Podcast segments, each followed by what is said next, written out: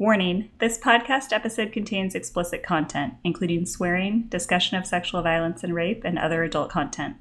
Welcome to Crow Club, a Shadow and Bone and Grishaverse podcast. We will be covering all of the Grishaverse, and it will be full of spoilers. No, really, we're going to have lots of spoilers. We'll be discussing the original Shadow and Bone trilogy, the Six of Crows duology, the King of Scars duology, season one of the Shadow and Bone Netflix show, and even Demon in the Woods, The Tailor, and the Language of Thorns. We'll be covering a character, topic, arc, or wild conspiracy theory in each show. So bust out your tinfoil hats and join us. We're a group of three friends who have spent years reading the books in the Grishaverse and discussing them together. Our group chat passed 5,000 messages in the month after the book Rule of Wolves and the Shadow and Bone Netflix adaptation came out, so we figured we should get some live talking in, and we'd love if you'd join us for the ride. My name is Anjali. I'm Kat. And I'm JJ. Today we're talking about amplifiers.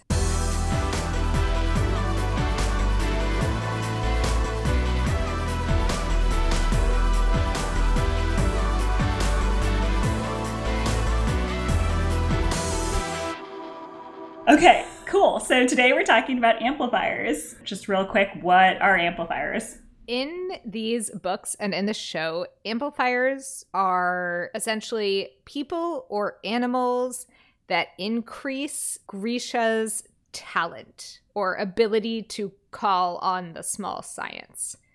Animal amplifiers, kind of as established at the beginning of Shadow and Bone, both in the show and in the books are believed to need to be dead to be used. You kill an animal and you either put it around or in your skin. And human amplifiers like the Darkling and Baghra can be alive and touching other people, or their bones can be worn like animal amplifiers after death. It actually does make me wonder as you were summarizing this if animal amplifiers need to be dead or if it's just a pure convenience thing. Well, in the show, they actually show Alina touching the stag and her power dramatically increases. So when she's protecting mm. Mal and the stag, I believe she's able to do it because she is touching the stag specifically. So I I do think that's interesting because the stag's not doing anything. I think the the other sort of data point is in book three of the original trilogy, where Alina finally discovers Mal is the third amplifier and the possibility of Mal being alive and helping her win the final battle against the Darkling does not appear to enter anyone's head. She knows she has to kill him for it to work. And so there is some some value in the death of that amplifier that will give um, even more untold amounts of power. It's pretty well established that you can use a human amplifier without killing them, which is a strange thing, is just like how well established that is. But I, when trying to rationalize it, I essentially thought if Mal was grabbing Alina, the first thing the Darkling would do would just be kill Mal. And then any hope of that is gone. And so. I mean, I think it's less they didn't think of it or like they ruled it out for some other reason, like JJ pointed out that Darkling could just gr- get rid of a human amplifier. But also, like, Alina experiences a surge in power when she touches Mal, and yet they know or she knows that surge in power is not enough. And in fact, when Mal's dead finger bones encircle her wrist, yeah, super lovely image. That's when like light starts pouring out of her. So there's just a differential in power, I think, between dead and alive, and they can tell. That that is a really it's good weird. point. Maybe we can also come back to this later on as we talk about did Zoya need to kill the dragon and how we think that works. Because it definitely we never saw Alina and Mal experimenting to see if it was sufficient. We found out it wasn't because there was a different reaction, but they didn't try, it, right? They didn't try. And I think the canon around dead things really comes in the second duology, where Juris or Elizaveta like end up explaining, oh, well, this is how real amplifiers work, which we will totally yeah. dive into. Does it? Is it explained? yeah. That's debatable. Well, one other thing we know about amplifiers is that it does seem to be disconnected, at least somewhat, from being Grisha in humans. So there are Grisha amplifiers, and that's primarily, although of course with Mal, not exclusively what we see in in the original trilogy. And then in subsequent books, we do see what are presumably non-Grisha amplifiers being used to detect Grisha, making sure they don't get into the Fjerdan Ice Court, making sure they're not playing poker or, you know, mm-hmm. gambling mm-hmm. in in Ketterdam.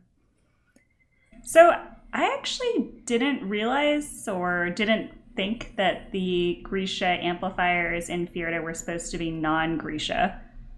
Is is that established or I I don't believe it's established. I definitely assumed that they weren't because we had seen Mal be not Grisha, although also not wholly not Grisha in the and you know like right, like right. a little bit of a weird thing, but simply because they did not comment on them being bound or controlled in a way that I would have assumed Grisha working for the Fjerdans would be.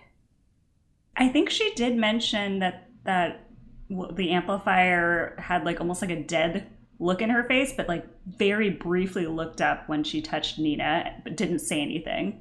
So I guess I kind of assumed that she was either like I, I, guess parem didn't fully exist yet, so something like that. But the way she hmm. was described by Nina, I thought she was a Grisha who they like forced to work for them. Yeah, I think in neither of these cases it was well established, and I, I defaulted to the non Grisha because Grisha and Ketterdam seem much more valuable than just as amplifiers, I think. I don't know. Okay, so being an amplifier may or may not be distinct from being Grisha.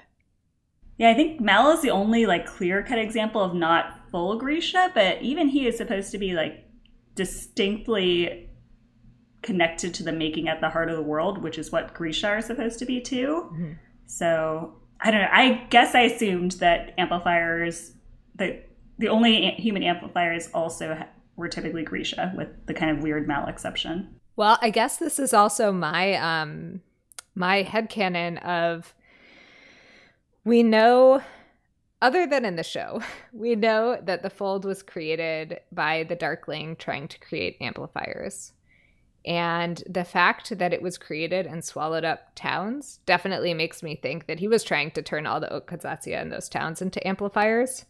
And whoa. Yeah so this is this is my head canon for it. And you know he would have i mean clearly he was willing to sacrifice entire Ottkazatsia towns for less. Why do you think he wanted human amplifiers and not amplifiers that he himself could use to increase his power so i i think he wanted amplifiers for all his grisha so that they could protect ah, themselves. that's a really cool theory.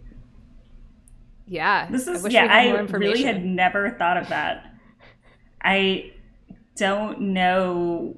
Yeah, I think that's a really good theory in terms of like what else was he trying to potentially turn in to amplifiers, and that supposedly, according to Baghra, our trusted resource of information, supposedly the he, those humans got turned into Volcra. So I think that gives some credence to your theory that he was trying to take those humans and turn them into something else, and it went so awry that they became Volcra.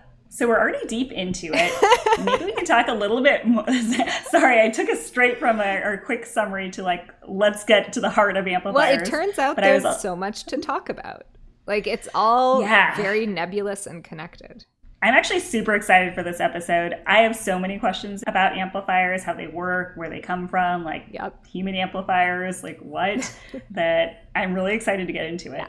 I was thinking maybe we could talk a little bit about animal amplifiers and how that specific part works, what we know about it. So, animal amplifiers work a bit differently in the show and in the book. In the book, they are a bit more traditional. They're worn. So, for example, the stag's antlers become a collar uh, that Alina wears like a necklace. And in the show, it's a bit more crazy. The amplifier, like some part of the animal is embedded in the Grisha's body. It's a lot. So I think the symbolism is actually pretty different between the show and the books, where in the books, the amplifiers are always encircling part of your body. So I guess that was supposed to be a deeply symbolic thing. And in the show, the symbolism seems to be more like they got absorbed into her and maybe like there that was supposed to be the special symbolism. Yeah, well, Alina is the only one who we saw absorb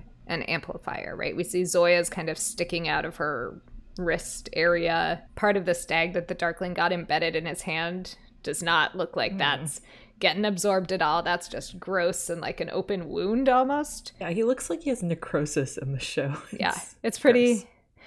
It's pretty gnarly. And it gets popped out, right? Yeah. When she like his hand gets hit, it like comes out. Gets hit. She stabs his hand. Right? She stabs it out of his hand. When his hand is somehow attacked. his hand was attacked, and we don't know. I'm also Alina's defense lawyer, maybe.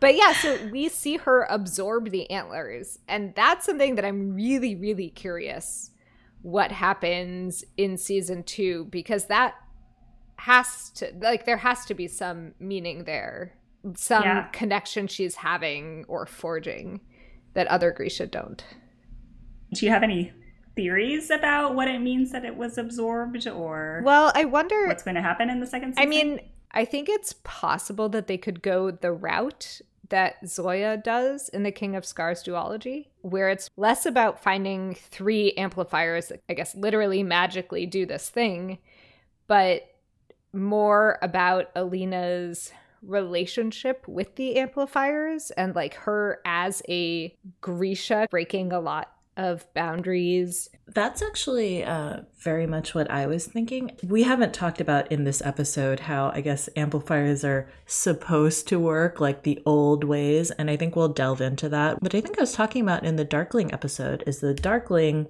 is a contemporary of a lot of the saints. He knew how amplifiers were supposed to work. He knew that tr- like a much greater power could be tapped into if if someone gave themselves to an animal, whatever that vague wording is supposed to mean. And yet he doesn't have anybody that's in his army. He lets that knowledge be forgotten. Like none of his soldiers are like actually truly bonded to their amplifiers. They have this very shallow connection to their amplifiers. And it made me wonder like does he just not want anyone to rival his power? And also with Alina, you know, he wants her to become very powerful for whatever reason. And he doesn't tell her, you know, how to truly bond with the stag, right? He makes her, he indicates that she should kill it. And instead, Alina ends up doing this, I guess we'll shorthand it as like mercy, uh, half killing, half sacrifice of the stag.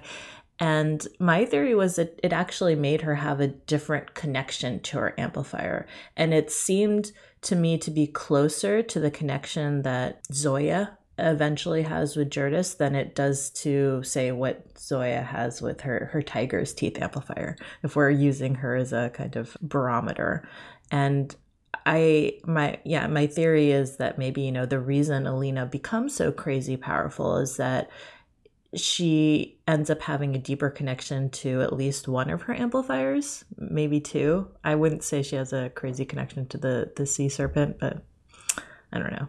What do you guys think? I think you're right that the most likely theory is that the Darkling doesn't tell other Grisha about true amplifier bonding because he doesn't want anyone to actually actually rival his power. But I also think it's possible that he doesn't know how it works since it seems like he can't use amplifiers himself, right? Mm. So maybe he just actually doesn't understand how the amplifier bond works and wouldn't even be capable of helping them reach that. Yeah, I think it's also possible that the Darkling thinks that one of the worst things that could happen for Grisha is them to start turning into animals mm-hmm. and like incredibly powerful animals, and that people are already scared enough of them that that would just be actively bad and that they can get enough of the way with just straight killing the amplifier rather than absorbing it. Yeah. It's also possible that the true bonding method is something that's completely out of his comprehension this idea of you have to give up something of yourself, although it's debatable what exactly Zoya gives up killing Juris or, you know, bonding with Juris and the dragon. But assuming that you do have to give part of yourself up, that might be something that the Darkling is just incapable of understanding. Of course. Yeah, I just mentioned it because I know it's it's mentioned as it's something that's been forgotten and now Grisha just do this, you know, in a very like old crotchety man way. Juris explains how kids these days just don't know how to actually bond with amplifiers. Demon in the Woods also suggests that it was kind of forgotten at that time, right? So they know that you know, it may be specific to being a human amplifier that his and Baghra's lives would be forfeit if people knew they were amplifiers. But people definitely jump straight to that. I'm just going to straight kill you and take your bones. We don't get a hint kind of at this additional knowledge, even in his youth. So it would have been forgotten. Let's go back and explain what is true bonding because in the the trilogy we think we know everything about amplifiers. Okay, we just kill this animal, we wear part of it around our body or we merge it halfway into our body like super gross CGI creatures, but that's it. That's what we got to do. And then in King of Scars and Rule of Wolves, we find out there's like another dimension to amplifiers and they can be so much more powerful if only. Do you, does one of you want to take a stab at uh, true amplifier theory and explaining it? you guys are both pointing at each other. Okay, I will try to do this, although I have not read these books in in a while, but I think Okay, so Juris, who's one of the old saints that Zoya and Yuri and Nikolai end up encountering, says this about Zoya's tiger amplifier that, that ends up breaking.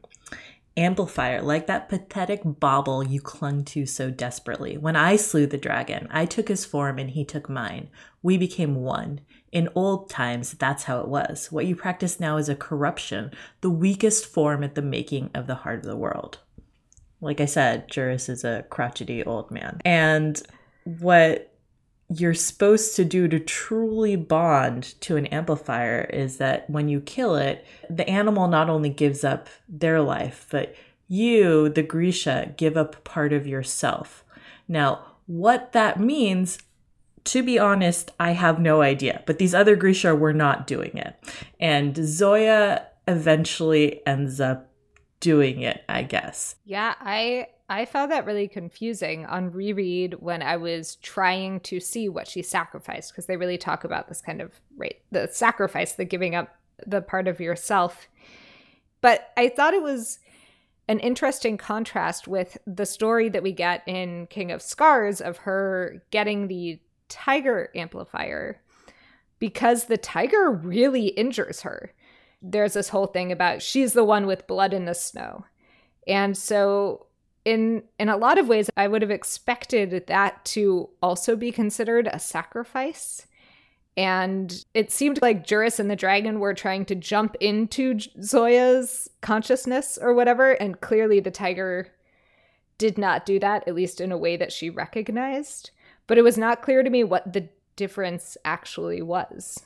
Yeah, I think that's an interesting point. And again, to stray immediately into another topic, uh, we're so good at keeping on track in this episode.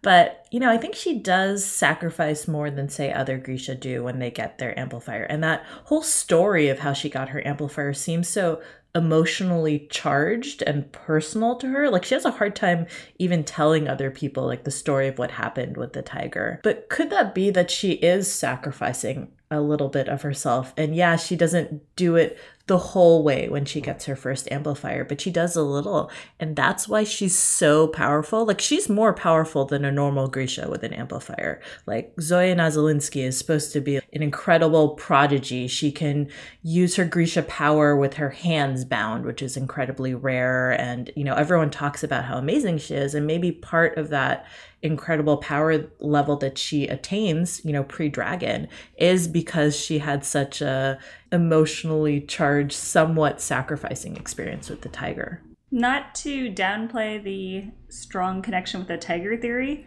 but I think she also trained incredibly hard when she came at age 8 or 9 and she got the tiger teeth at 13 and she was allowed on the trip because she was already so advanced for someone her age that she was able to actually be a candidate for getting the amplifier for sure teeth. for sure not denying that zoya didn't have like pre-existing powers but i think she also got a lot better since she was 13 and like I, mean i don't know how old she is in the, the first book maybe only 17 but we don't actually know like what level her power is before then. And so i guess it's just a bit of a tin hat theory that maybe part of the reason her power gets even more powerful is because she opens herself up a little. Juris certainly doesn't seem to think she had a special connection the way he like denigrates the bauble. But we also know that Juris is not omniscient, or else he wouldn't have been killed by Elizaveta. Unlike Zoya, once she has the dragon in her, who is omniscient. That's a great point. So you're saying that Zoya is stronger than Juris was? Is it because we think she's absorbing both the dragon and Juris in a way that Juris, you know, just absorbed the dragon? I mean, this is like a second degree amplifier at this yeah. point. The dragon is coming a long way from his original death. Well, so so like yeah. when someone eventually kills Zoya, is it going to be Zoya and Juris and the dragon in their head? And like, is this going to end up being the sort of thing where eventually there are just too many voices in the head, and like you can't use this amplifier anymore because you'll not be able to think straight because there's too much happening in there. Yeah. Like, I mean, let's hope no one kills Zoya and uses her as an amplifier. I well, I think in like in like a thousand in like a thousand years, she may be ready. Yeah. Oh, I don't know. I'm just trying to imagine the setup for this. Maybe since she's the queen, maybe the heir to the throne would be someone who she would do this like true amplifier of bonding with, and then they have her wisdom of ruling, and it's a more continuous line. It's kind of like the interdependency. Oh, I love that. It's almost it's like the interdependency, but it's also like Harry Potter and the old headmasters and the paintings in Dumbledore's office. Ooh. Mm. Yeah. I yeah, once again, don't remember that much about Harry Potter. I remember a lot just, more about the interdependency. Just putting putting something out there for other fandoms. All the place that would have been taken up with Harry Potter is taken up with Darkling quotes. So it's just I was going to ask for this true this idea of true amplifiership.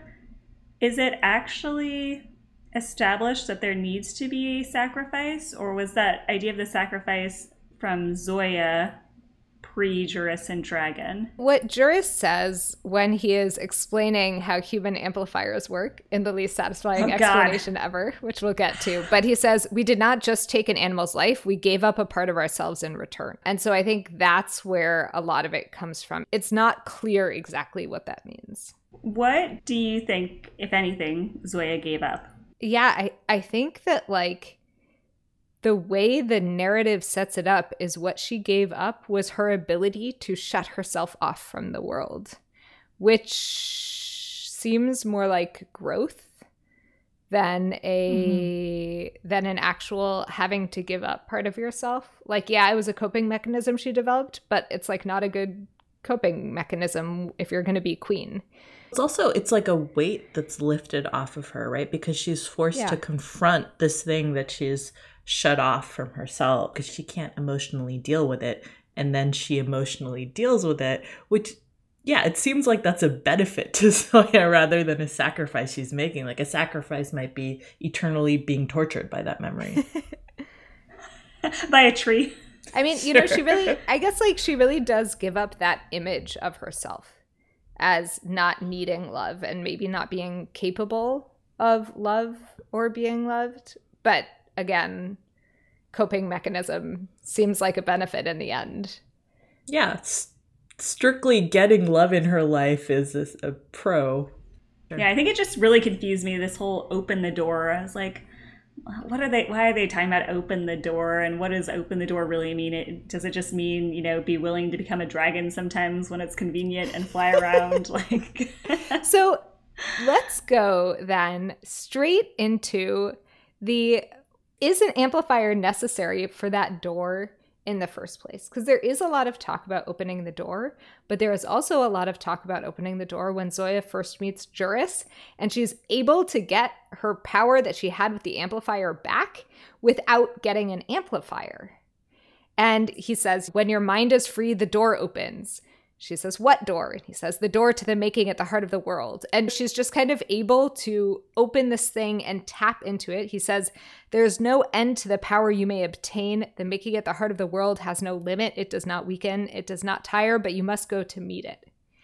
And we really see her developing as this creature. He works with her to really train her. Potentially, maybe eventually, it, you could say he was maybe trying to train her to be the dragon. Maybe he was more omniscient than we thought. But she really is able to develop her powers really significantly without the amplifier. So that's something that really surprised me, especially because that seems like something the Darkling would have known. That seems like information that could have been shared. One, I would just like to say that I love this theory that Juris knew his doom was coming and was so trying to prepare someone to defeat Elizaveta because maybe he wouldn't have been able to do it. So fire theory. So I think this is a great question of the did she even need this true amplifier ship to achieve this power? The only two things I can think of that she seemed to get from it, like uniquely get from bonding with Juris and the dragon, were the ability to shapeshift into a dragon. That doesn't seem like something she could have done. There's no hint that she could shapeshift into any other animals. Sure. And Although secondly, she never tried before.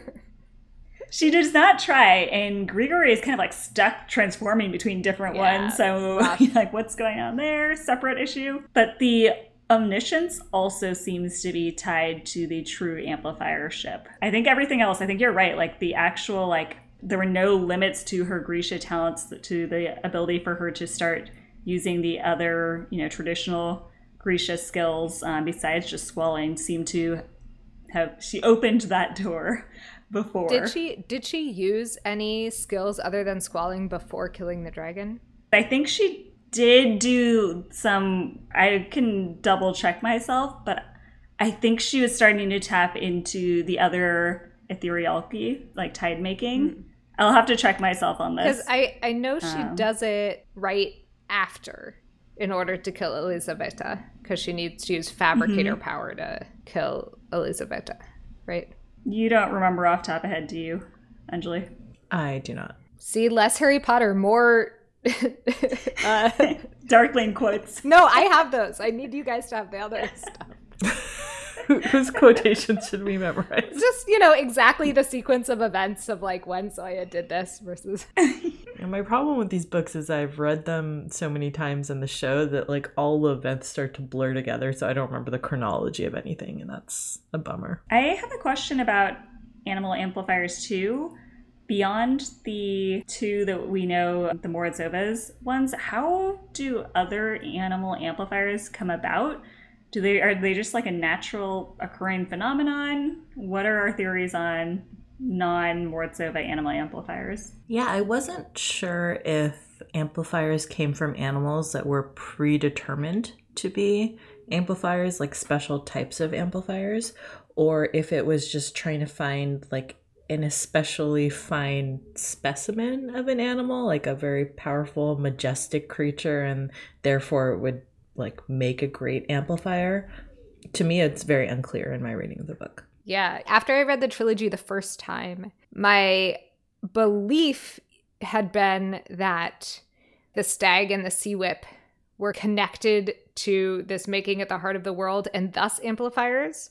But of course, if Morozova placed the amplifiers, they would not be amplifiers because they were connected to the making it the heart of the world. Th- these are legendary animals. And so we know they've been around for a really long time, or at least people believe they've been around for a really, really long time. And so there there is something special about them, but apparently wasn't the amplifier because that was added later. Yeah, he I think he was I mean, I guess this is again my reading. He was seeking out like kind of symbolic creatures to make into these special amplifiers. And that's why, you know, the, he tried to choose the firebird as like the symbol of Ravka and the legendary sea whip and apparently this stag which no one else has ever seen, but he thought would be real cool. Isn't it so I mean, he's like setting them up to be killed.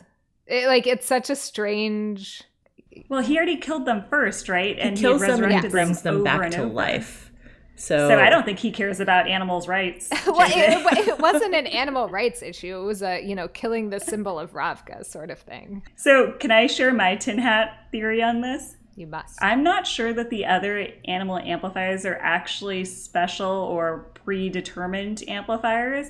I think there might be something about how the Grisha view them and when they kill them that kind of imbues them with this. Um, not full on saying like placebo, where they're just wearing these bones and it's not doing anything, but I think there might be something to the act of hunting, choosing, you know, deliberately killing these animals that makes them work as amplifiers once they wear their bones. Yeah, I buy that. Otherwise, I don't understand how you could tell which animals are amplifiers or why some would be and others aren't. Like, I don't, I can't, I struggle. So, I mean, I think there was the, was Zoya able, did she need the amplifier to access kind of the other Grisha orders?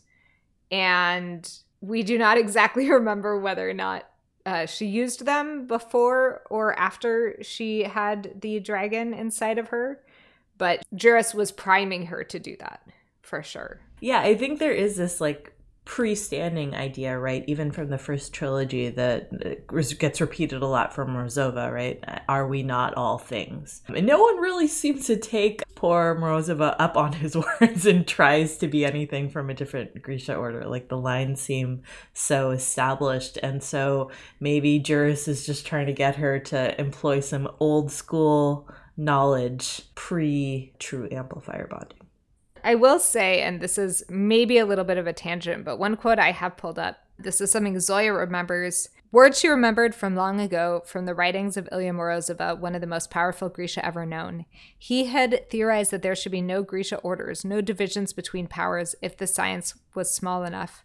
If all matter could be broken down to the same small parts, then a talented enough Grisha should be able to manipulate those parts. But Baghra I mean, we know Baghra lies all the time, but she had said when she was What? she had said when she was a child that there were not divisions between orders of Grisha. So I thought that this was an interesting, you know, Zoya is remembering Morozova's writings about the orders, but about how they may not be necessary. But Baghra is saying in her childhood there weren't divisions. Yeah, I think it brings up this kind of interesting point about how some of the limits on Grisha power may not be physical but cultural to some extent. One thing that we talked about, I think like way back in the first or second episode, we were talking about the Darkling bringing Alina irises and how he even got those and whether, you know, Grisha Aww. could just create irises on demand or not. And yeah, all those theories. I forgot about this. you know, back in the day, episode two or episode one, actually. And I think there there's this interesting discrepancy I think that comes up in this book, not related to amplifiers at all, but they're talking about coming up with antidote to Jurda Parem and how it would require, you know, creating a ton of Jurda and how, you know, that was impossible. So they needed to ally with Novyi Zem. And that's part of like kind of the political pressure that Nikolai is under trying to ha- navigate this. But we learn in the Six of Crows duology, when we're learning about Jesper's childhood, that Grisha there can actually manipulate plants and plant life. And it made me wonder, you know, if Grisha can do things with plants, like there's a very easy solution to this this like Jurda Parem antidote problem. But you know, maybe just Grisha and Ravka don't know that they can do that, or they haven't been taught or primed to do that. Where in this different culture, like they're very open and they've learned to work with agriculture in a different way. So just a theory. Oh, I like that theory mm-hmm. a lot. That'd be cool. Or maybe the Zemeni Grisha know that they could actually boost production, but they're like, yeah, for the economy's sake, we're actually going to pretend that it's a supply issue. so we were talking a bit about corrupted versions of true amplifier connections. Do you think that some of the other relationships we see, especially in the second duology, are supposed to be other corrupted versions of this. Specifically, I'm thinking of Yuri and the Darkling, like what's going on with those two. And then also Nikolai and his demon. Hmm. Are those just amplifiers gone bad? That's hard to answer, I think. Yeah, I think that because, so I'm thinking, okay, the Yuri and Darkling relationship, they're sharing one body, they share thoughts. Well, most of the time the Darkling is in control, but sometimes Yuri can take control away from him. But even the rest of the time, he has Yuri's thoughts sometimes bubble up in the back of his head, very similar to Zoya and the dragon or Zoya and Juris. So I think the fact that they're sharing this body, that they're sharing, you know, a mental connection of thoughts, r- really reminded me of what the supposed true amplifier ship connection was supposed to be. That is very interesting. And I think the fact that they're both in this duology, which is about, you know, sharing yourself with another creature, gives a lot of credence to that theory. That's really interesting. Yeah. I guess I would counter with do you think either Yuri or Nikolai are connected to the making at the heart of the world? Well, I, I think part of the issue here is the Darkling would not be willing to give any part of himself up to Yuri. And so it may be, as you were saying, a corrupted version of that. I mean, the Darkling is literally an amplifier, but they're struggling because it's not a two way agreement. Yuri gave up so much of himself.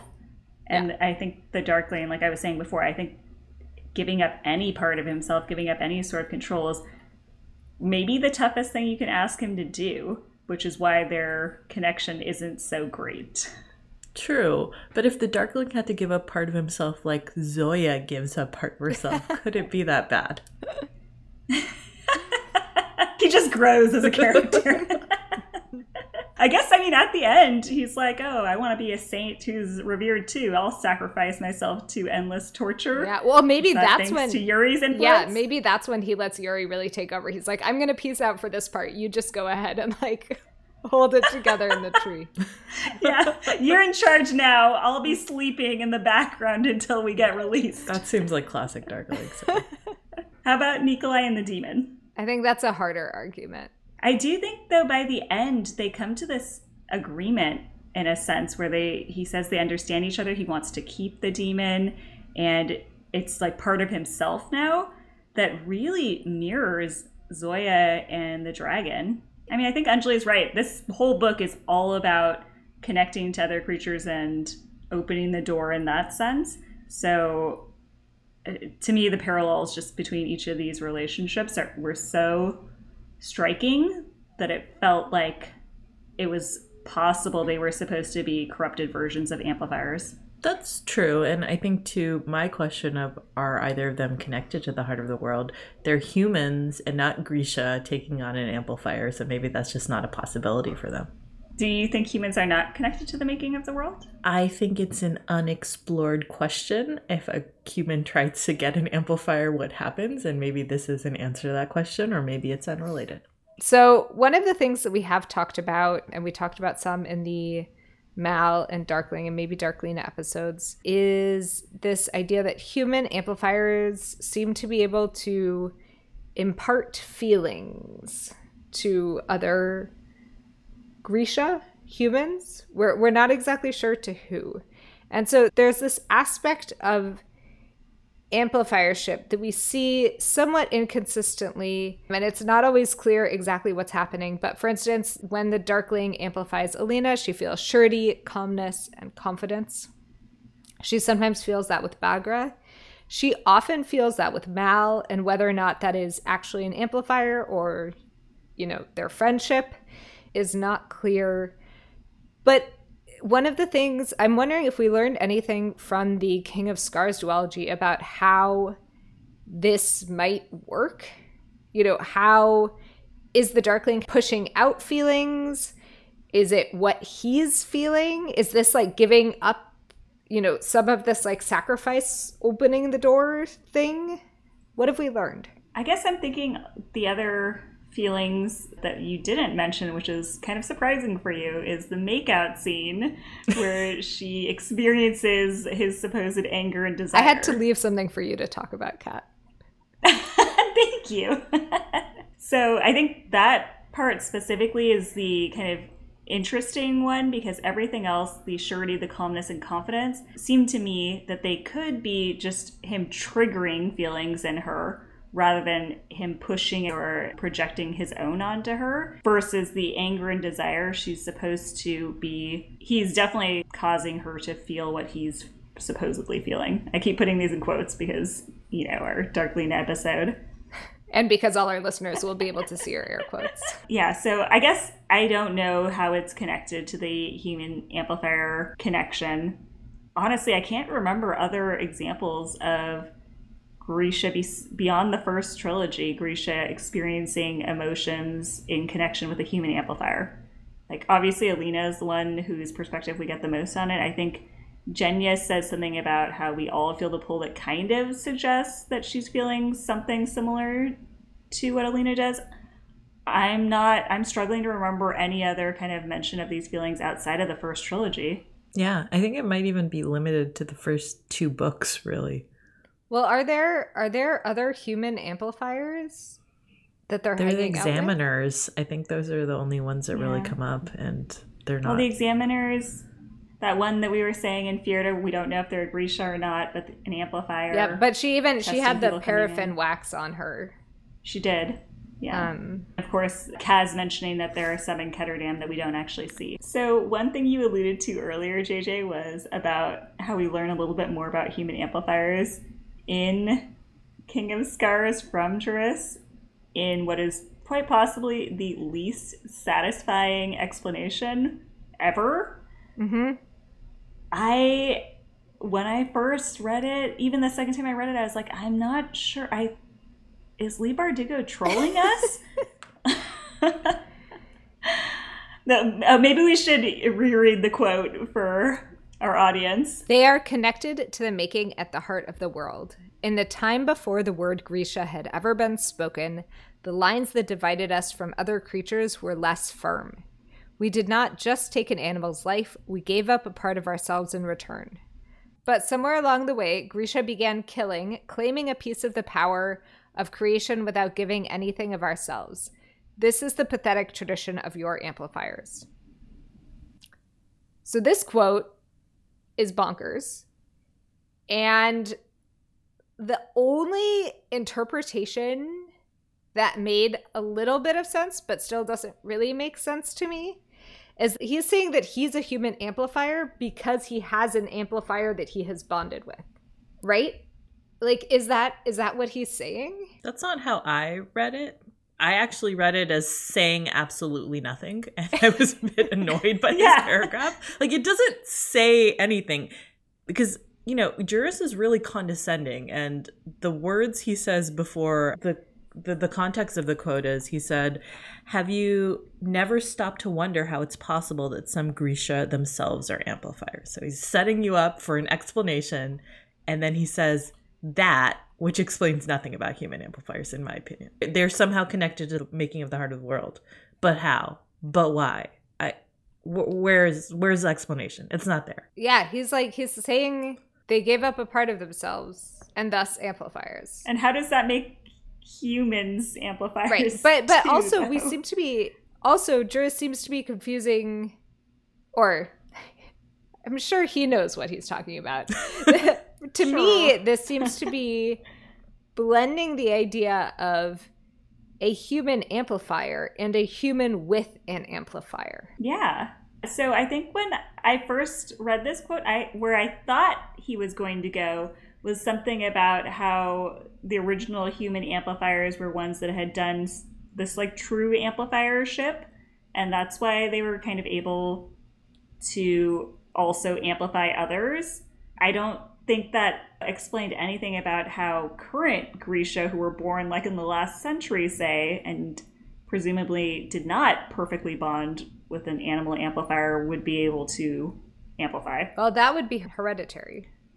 I looked this up in their group chat the first time we talked about this quote, and my theory, which apparently I completely forgot about, was maybe this is saying that human amplifiers are descendants of Grisha who did the true bonding with amplifiers, and that's why they're rare but not non existent.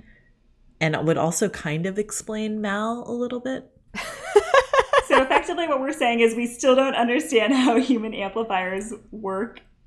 That maybe our best guess from Juris's line is that it's a hereditary thing passed on from Grisha, who did truly bond with their amplifiers in the past. Yeah, I'm going to say we learned nothing about them. It's possible that we learned less.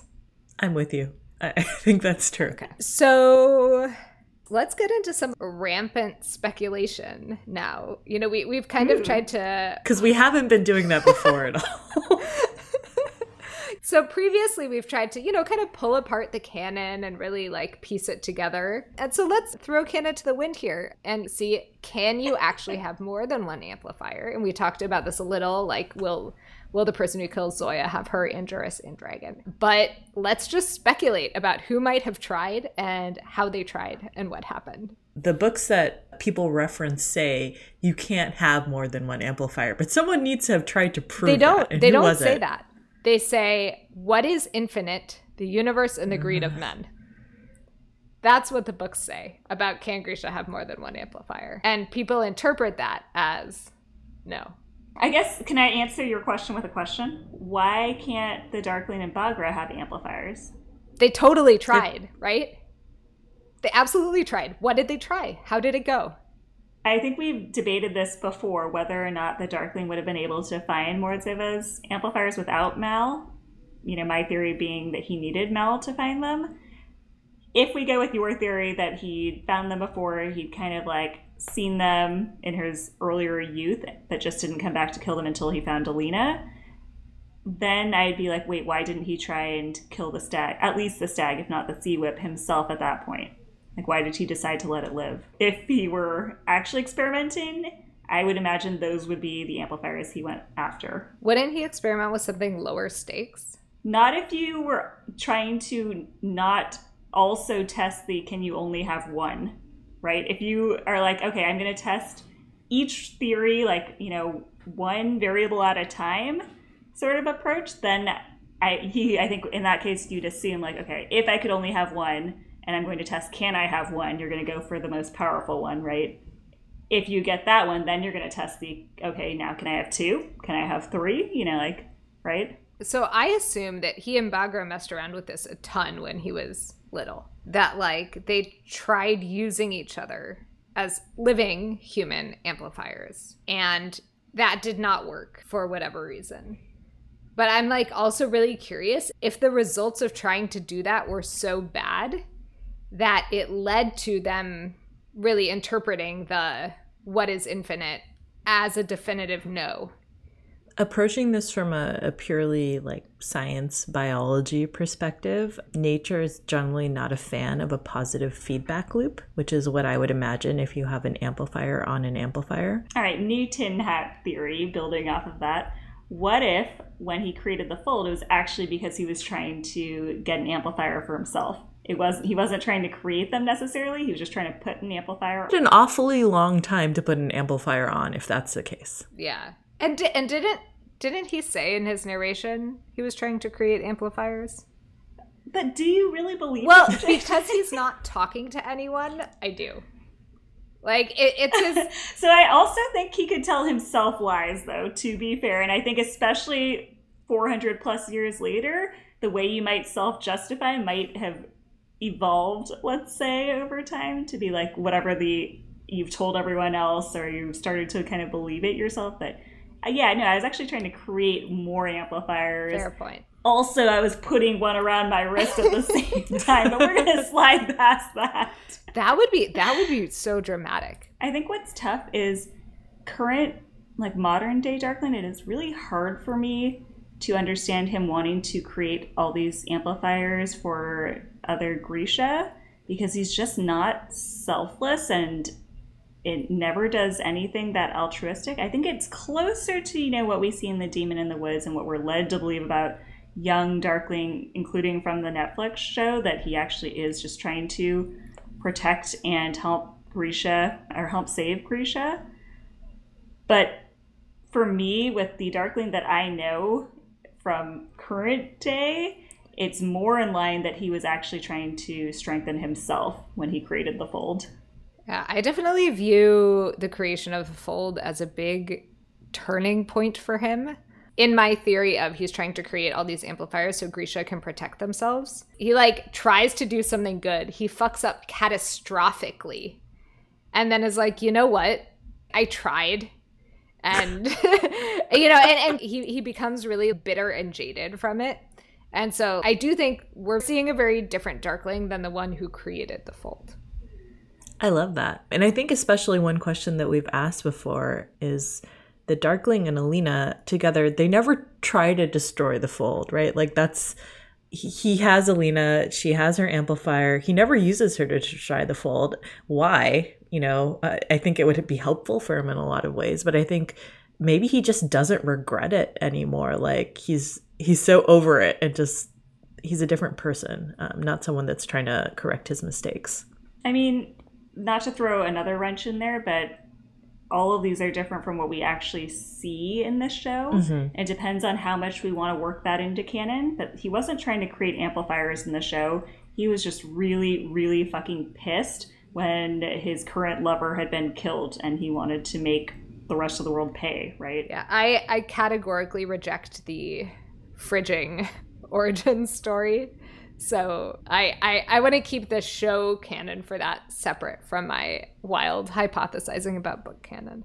I think I deep I'm like weaving them together now because I do think it's interesting that that was a somewhat like third like the closest we could get to an objective view of what happened in the making of the fold because we were supposed to be like this viewer we weren't actually it's not like you know the darkling is narrating this story to someone. We just got shown this flashback. That's why i think it's actually this really interesting potential piece of the puzzle or wrench in the puzzle. Hmm. mixing up my analogies here. One thing that's consistent in the book and the show is that the fold was created through use of merzost right? And merzost is this very ambiguous thing, actually. It just means forbidden. But I think to your theory, maybe the forbidden thing could be just trying to have more than one amplifier. And that that was enough Ooh. to create the fold. I like that. Wow, good use of language analysis for that. you know, you know I'm a sucker for that. so I was just thinking that back to our whole discussion around how common are animal amplifiers? Do they just exist in nature or are they created when the Grisha kill them? Assuming we go with the kind of what Grisha believe, which is that they exist and you have to go seek them out, maybe it's actually pretty hard to find them. Like they go on these quests with like, you know, like there were like a group of Grisha to find those white tigers and only Zoya goes home with an amplifier. So I'm just thinking if the Darkling is really trying to keep control of his army, he's probably going to want to keep the amplifiers relatively evenly distributed, right? So he might also be convincing the Ravkan Grisha to never try to take more than one. Or give them even give them opportunities to like maybe he won't take Zoya along on these quests anymore because you already got one, you know. Yeah. I will say but though that non like, Ravkan and Tamar to try. That's that's exactly yeah. what right. I was going to say. Right. The non Ravkan Grisha are also limiting themselves to one. To be fair, I guess their parent was in the Ravkan army. Or am I making that up? Or I think yes. I think yes. Are they like half Ravkan? They are. Shu? I'm just not sure if their parent ran away from Ravka to avoid being in the army or not. Yeah, I don't. Sorry, I don't remember off top of head either. But I think there, for them, there's probably enough of a connection to Ravka lore and culture, like Grisha lore and culture, that I could understand why they maybe would also be hesitant to try. But okay, how about Fjerda? Totally separate from Ravka it looks down on, you know, Ravkan culture, I was including Grecian culture. wondering about that, but I could see um, Fjerdans being disgusted enough with the concept of Grisha that they're A, are ignorant maybe of amplifiers or how they work, or just wouldn't want to make any Grisha powerful enough. And so they wouldn't give them the opportunity to get an amplifier. Meanwhile, in Novyi Zem, everyone's walking around with like three or four amplifiers because it turns That's out how they can control plants. Thing. Yeah. I was going to say, you know, you were asking like who would we speculate definitely experimented. To me, it's Jarl Brum. Mm. He's like the one who experiments the most with Grisha and has no care for what happens to them if they're okay. You know, if taking multiple amplifiers kills them, you know, makes them lose their power like Alina, whatever.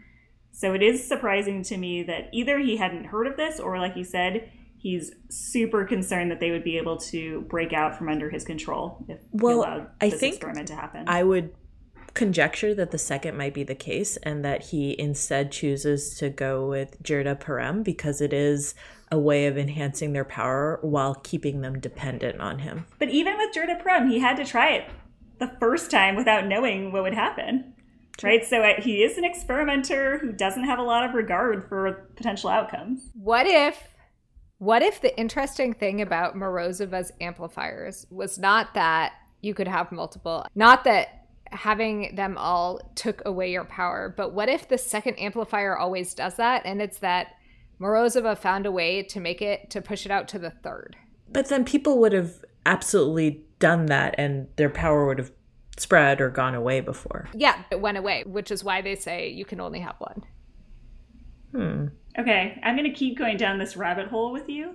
What if it wasn't actually stacking all three specifically that made her power go away, but it was specifically any human amplifier, aka descendant of Swanbreaker, stacking that with one of them, or even use it killing them and using that as the amplifier is actually what took away her Killing power. Killing a person? Yeah, because he would he knew that they would be a descendant of hers. Total tin hatting here now, but yeah, maybe he, she could have stacked, you know, the sea whip and the stag and any other And a firebird, more say. normal Yeah. animal. Interesting. Yeah, right, right. So another question is can Grisha resist the effects of an amplifier?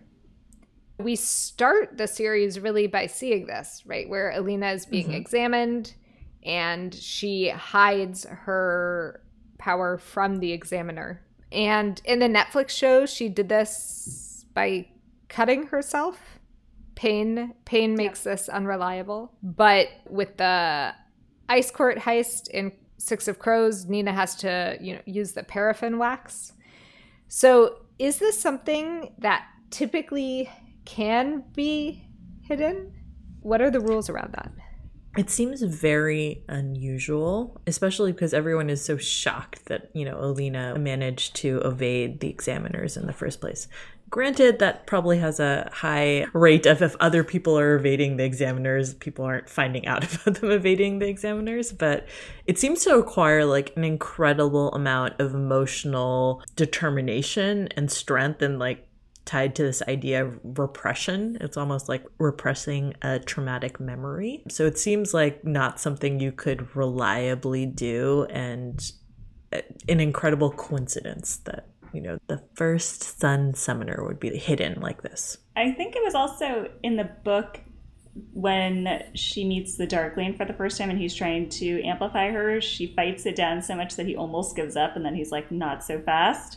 So she, again, is repressing it there. One possibility of why Alina seemed to be able to do this in a way where they don't expect Grisha to be able to is they, I mean, gets back to is she a Grisha or not? You know, is this a sort of power that they were expecting to be able to pull from her? Examiners are trained to do this, and so it's very possible they just trained to do this for the three orders that they know, and were not expecting to have to pull this sort of power in the way the Darkling wasn't either at the beginning.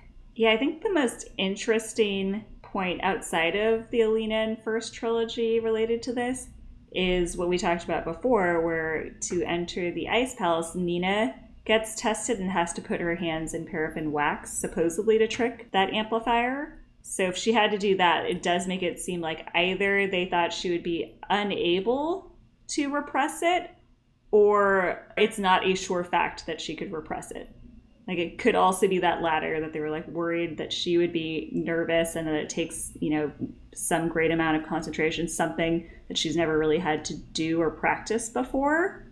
That they were like, let's just put her hands in wax to be safe. My best theory for why Alina could do it and why Nina and other like adult Grisha might struggle with this is because at that point Alina had never summoned before. And I think that mm. is the biggest difference that I see. Like maybe once you've summoned and you know how and you're you have that connection to your power and can call it on command, other people can also. Although presumably most Grisha found by examiners haven't done it before. They haven't done it, but they're also not actively trying to repress the way supposedly Child Alina Yeah. was, right? So it's like that combination potentially. Yeah. Like if, if it's a really well worn path, like you've summoned a lot before, it seems like it would be harder to hold it back. Yes. I don't know. Theories. But basic question, it's pretty obvious if you're touching human skin or paraffin wax. So how good was this trick after all? I mean, good enough, right? I mean, I'm like, if I if I touched your hand blindfolded, I could be able to probably tell if you had paraffin wax on it or not, right?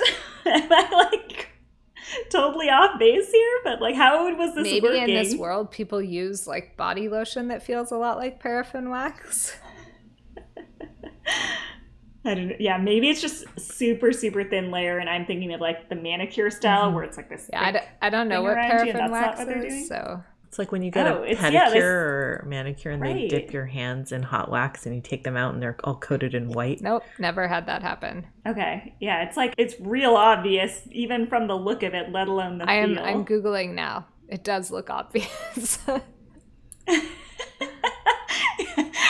Big plot hole we never discussed before. So does that mean it's time for our, our lightning round? Okay. For this week's Kiss Mary Kill, you have the options of Juris, Elizaveta, and Grigori. Go. Mm. what an array of options for yeah, us. I want to start by saying there's a really problematic age gap here. Look, Who do you think is the youngest of the three? not Elizabeth. That's hard to say, but I would say that Grigori almost seems like a child, so this makes me very uncomfortable. Wait, really? You think he's a child? No, I don't think he's a child, but I think the way he acts in the book is like so limited that he seems like this clumsy child is how he comes off. And so, I don't know, maybe to not be creepy, I would kill him. Yeah, to not be creepy, I would kill the child as opposed to do anything sexual with him. Um, Good job. You really dodged a creepy bullet I'm sorry, Gregory. I'm so sorry. You already got a short shift in the book, but I'm gonna kill you. And then I guess I'd kiss Elizaveta so I could marry Juris since if I have to spend the rest of my life with him, he seems like a cool dude. And Elizaveta is like kind of the worst. Yeah. So Anjali, by killing Gregory, has put herself in a position where now you're connected to an amplifier that doesn't have a consistent body. Like it's like moving around. So I'm gonna kill Juris because then I'll turn into a dragon. And that seems like the move, right? It's that or bees. Or like a body form. I mean, it, that it is does seem like the move. Although I would add that I'm not going to true bond to Gregory when I kill him. Just going to be a quick offing. That's it. Poison his wine. The whatever. corrupted one. She's just gonna wear his teeth around. And then, so I'll kill Juris. I will kiss Gregory in the idea of the like princess and the frog thing, and maybe it'll help him find a consistent shape. Sure, that's a It's very noble of you. that's a thing. And and then I'll marry Elizabetta on the um, keep your friends close and enemies closer. And you know, I'll already be a dragon at that point, and all she's got is a few bees. yeah, you got scales. They can't sting you. Good point. I think I'm actually on the same page as JJ, but for different reasons. So I'm all well. Okay, I'm also gonna kill Juris because I think, given your point around the true bonding and who do I want to be bonded with slash have living in rent free in my head, he gets that uh, award. Elizaveta, I'm going to marry because that woman is really loyal. She's really loyal to her lover. Like the Darkling effectively imprisons her in the foldish, weird, separate dimension prison for hundreds of years, and she's still trying to save his body and resurrect him.